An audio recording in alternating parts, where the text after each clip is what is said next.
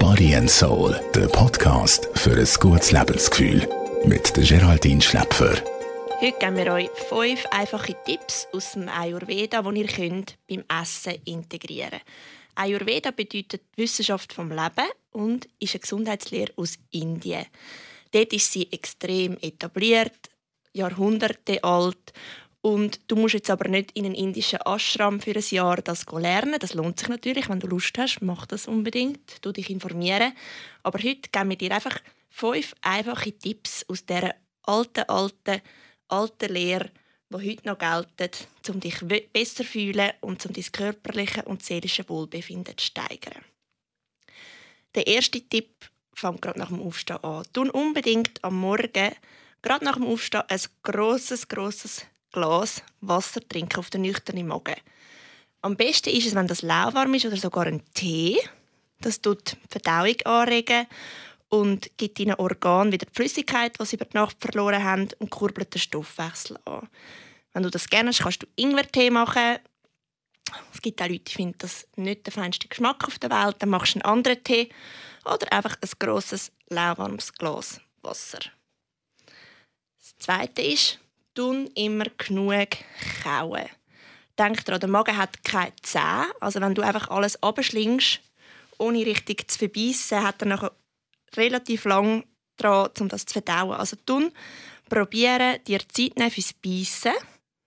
Im Ayurveda sagt man mindestens 30 Mal pro Biss kauen. Ich weiß, das ist ein viel, du kannst es ja mal probieren. Aber wenn du einfach mal ein bisschen probierst, dich auf das achten, mehr beißen, wirst du deinem Magen einen riesen Gefallen machen. Und das hat auch noch einen weiteren positiven Nebeneffekt neben der Verdauung. Du isst bewusster, schmeckst bewusster und spürst vielleicht auch so schneller, wenn du eigentlich schon genug hast und satt bist. Drittens, acht auf dein echte Hungergefühl. Wir haben alle so viele Snacks zur Verfügung den ganzen Tag. Sei im Büro, die der Kühlschrank ist immer in der Nähe. Und viele haben sich angewöhnt, einfach ständig ein bisschen aus Langweil, aus Frust, etwas holen, snacken. Ich gehöre auch zu denen, ich kann das gut verstehen. Aber tu mal als Übung wieder ein bisschen probieren, einfach mal warten, bis wirklich der Hunger kommt. Und der Hunger, im Ayurvedisch heißt das Agni, das ist das Verdauungsfeuer, hilft dir zu sagen, wenn der Magen ready ist, zum wieder essen und vor allem eben zum auch wieder verdauen. Er braucht nämlich immer wieder ein bisschen Pause zwischendurch, um zu verdauen. Und es lohnt sich ein bisschen auf das Hungergefühl zu hören. Teil dir darum die Mahlzeiten auch gut ein. Das ist der dritte Tipp.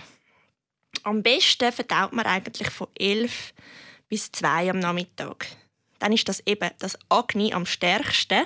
Das heißt, du solltest eigentlich die grösste Mahlzeit vom Tag am Mittag zu dir nehmen. Ich weiß, für viele ist das Nacht so ein bisschen der, der Event vom Tag, was Essen angeht. Man sitzt gemütlich an, man hat endlich mal Zeit, das ist auch kein Problem.